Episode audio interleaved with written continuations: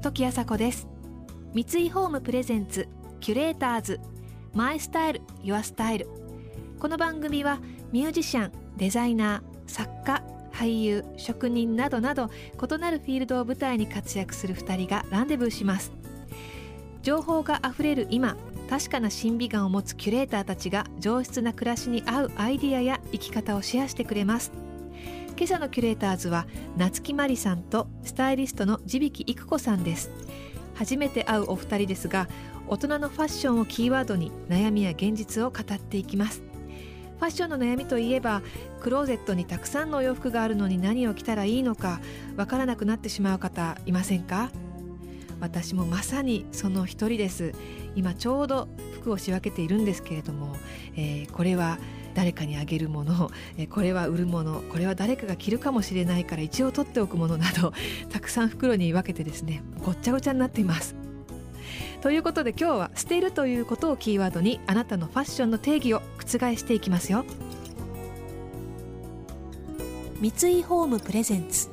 キュレーターズマイスタイルユアスタイル。この番組はオーダーメイドの喜び、三井ホームの提供でお送りします。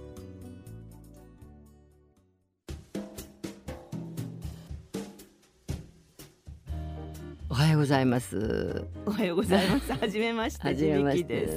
す。地引さんのご本をね、拝読して、はい、これ服を買うなら捨てなさい、これね、はい、もうみんなこれバイブルになるんじゃないかと思いますけど、もうそんな恐縮です、ね、本当に物が多すぎます。いや、まあ、私だって多いんです。だからよくね、ミニマリスト断捨離ババアにされそうになるんですけども、もう絶対無理ですよね。これ生きてる限り、うん、物って増えちゃうから、増えますよね。自分ができないから書いたんです。でもそうですか、はい、でもね、まあ、この通りですよね。だから私もなるべくハンガーを増やさず、ハンガー増やしたら負けですよね、うん、1つ購入したら2つ捨てるようにしてるんですけど、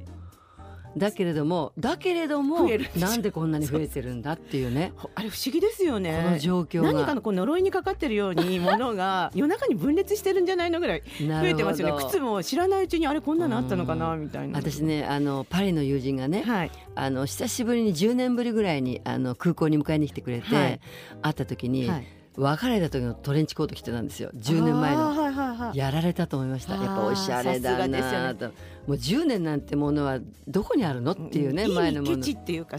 うん、でもね、いっぱいものがあるときっと今でも似合うトレンチコート忘れちゃうと思うんですよ。そうですよね。パリとかの人のクローゼットってすっごいちっちゃくないですか？なんか冗談ぐらい、これ冗談じゃないですか。このご本には書いてあった、はい、パリの人のクローゼットって確かにお家がちっちゃいから、はいはいはい、そんな豪邸じゃない限りね、はい、みんな狭いじゃないですか、はい、だどこに物が入ってんだろうと思うけど、やっぱり賢く、はい、本当に白いシャツとか、はい、ボトムスとかコート2枚とか、はい、そんな感じなんですよね。そう、うん、すごく平気で同じものずっと着てますよね。着てます。そこがもう間違ってますよ。みんなパリジェンヌ好きとか言いながら、うん、パリーな生活に憧れるとか言いながら、うん、じゃあ毎日同じ服を着てみろよって思っちゃったり、うん、なるほどね。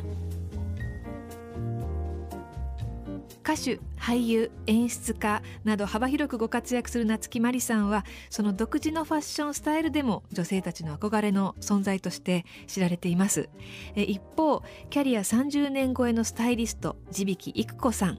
地引さんが書かれた服を買うなら捨てなさいと着方生き方は、累計40万部突破するベストセラーとなって、30代から50代を中心に多くの女性の支持を集めています。お二人初対面とは思えないほどの、弾むトークでしたけれども、夜中に服が分裂して増えてるんじゃないかと地引さんおっしゃっていましたけれどもね、まあ、そんな風に服がどんどん増えていってしまうお二人、好きだからこそ増えてしまうんでしょうけれども、そんな、ファッションに人一倍こだわりがあるからこそお洋服が捨てられないという悩みが出てきますね。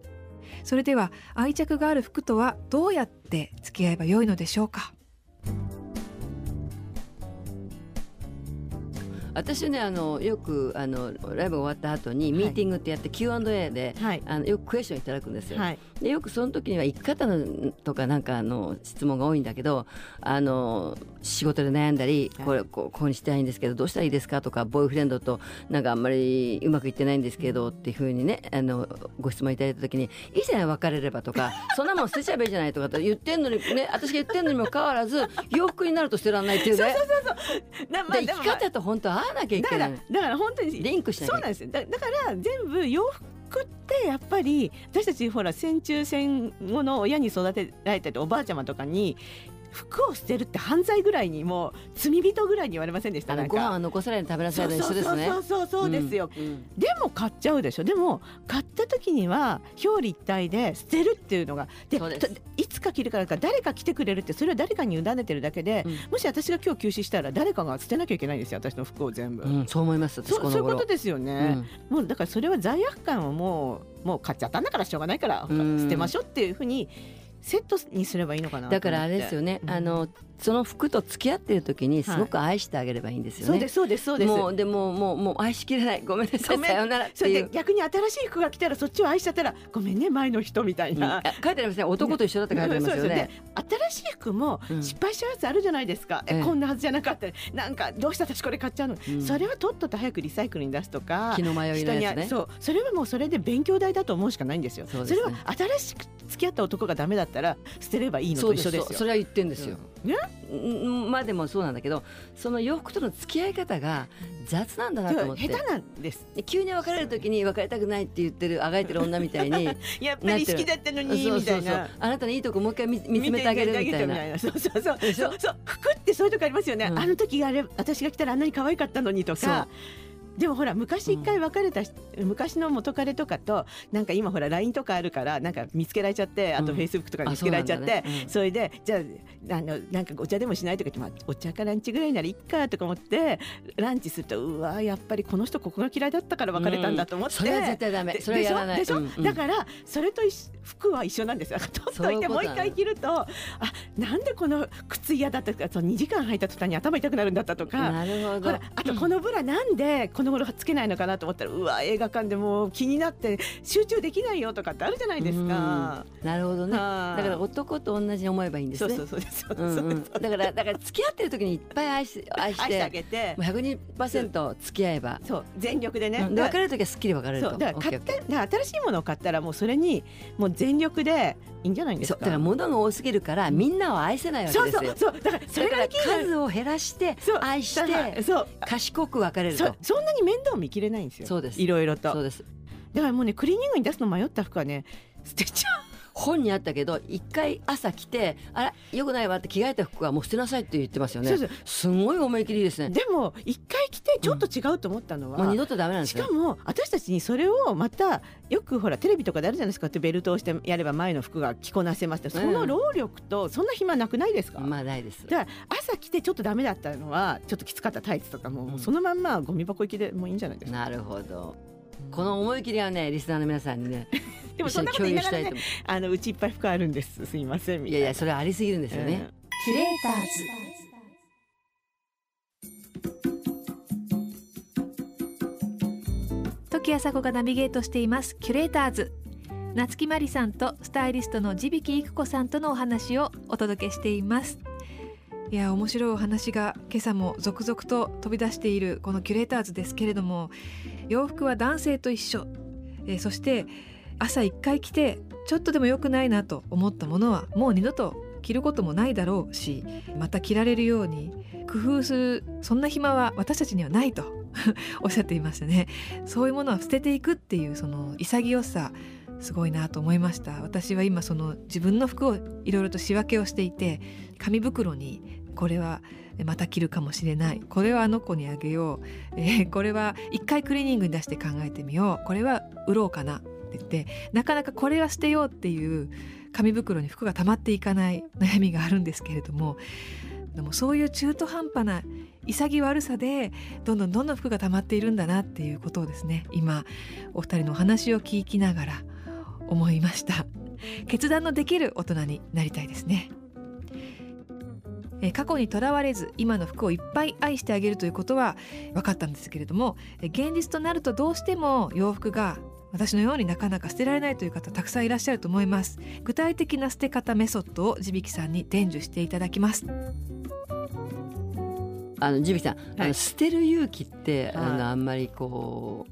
う捨てたいんだけどね、2つ捨てて1個買おうとしてるんですけど、はい、やっぱり勇気がいるんですけど、はい、地曳さんみたいにバサバサと捨ててくるのは、いや実はだから私は捨てられない女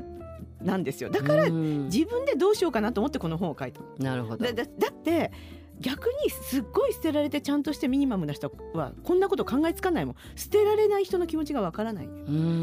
ら捨てられない女としてこの本を書いた。なるほど。でじゃあどういうふうに捨てるのかなって思った時に、いくつかメソッドあるんですけど、まず自分がブスに見える服は全部捨てる。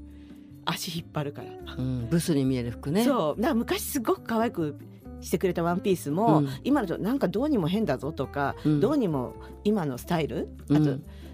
生活スタイルではこれは着ないぞっていうものが、それがハイブランドだったらどうします？だってハイブランドでもゴミはゴミなんですよ。それがすごいよね。だからブスはブスなんですよ。ブスはブスね。はい。ほら美人でもダサい人とかいるみたいに高い女でもブスはブスなんですよ。なるほど。だ自分の足を引っ張るものは、服にしても生活にしても捨てればいいんじゃないのかなと思ったのと、あともう一つは、じゃあ私がロックスターの愛人だったらメゾットみたいなこれ着るかなとか、こんな伸びたパンツ履いてるかなとか、それ結構ね妄想で捨てられますよ。なんか私が宝塚スターだったらとか。なるほど、はい、じゃあ私は世界一のロックシンガーだったらっていうことで、今日帰ったらちょっと結構ねクローゼットしたらいらないもんいっぱいありますよでしょ。あれもある今も思いつくだけでいっぱいありますよね。だからね、そういう風にするとね、意外にいけるなと思って。でも私のうちもねまだね今とんでもないことになって、途上なんですけど、何回リセットしてもとんでもなくなりません？なるんですよ。これ生きていく限り増えてきますよね。もう買わないって決めて旅でも相当買わなくなりましたけどね、だけどなんで増えて帰ってくるんですかねって話ですよね。そうなんですよ。その1枚2枚しか買ってないって思うけど、昔があまりに買ってたからそれが1枚2枚に思えるだけで1枚2枚も増えちゃってるんですよね。私もこの間それ思いました。私今回何も考えないすごい偉いわとか思ったんですけど、うっすら増えてるんですよね。うっすらね。そうだからお掃除と一緒で、うっすら埃が溜まっていってどんどんなっちゃうのと一緒ですよね。なるほどね。だからね、本当そういう気持ちがすごいよくわかる。自分もそうだから。キュレーターズ時朝子がナビゲートしてきました。三井ホームプレゼンツキュレーターズマイスタイルユアスタイル。今朝のキュレーターズは夏木マリさんとスタイリストの地曳育子さんでした。お二人の、服にまつわるお話、非常にヒントがたくさんあったなと思うんですけれども、地曳さんのもし私がロックスターの愛人だったらメソッド、すごいですね。なんでロックスターの愛人だったらなのかっていうのが分からなかったんですけど、それは地曳さんのこう、ね、憧れだったりとかっていうことなんですかね。私はあんまりそういうふうに考えたことはないんですけれども、今日から実践したいと思います。何にしようかなねえ、誰がいいかな、ちょっと考えておきます。皆さんはどうでしょうか、ね、今日クローゼットの見直しから始める一日、とてもいいと思います。来週もお二人がご登場します。次回はどうやったらいつも素敵と思わせる人になれるのか、引き続き大人女性のファッション談義をお送りします。それでは時朝子でした。三井ホームプレゼンツキュレーターズマイスタイルユアスタイル。この番組はオーダーメイドの喜び、三井ホームの提供でお送りしました。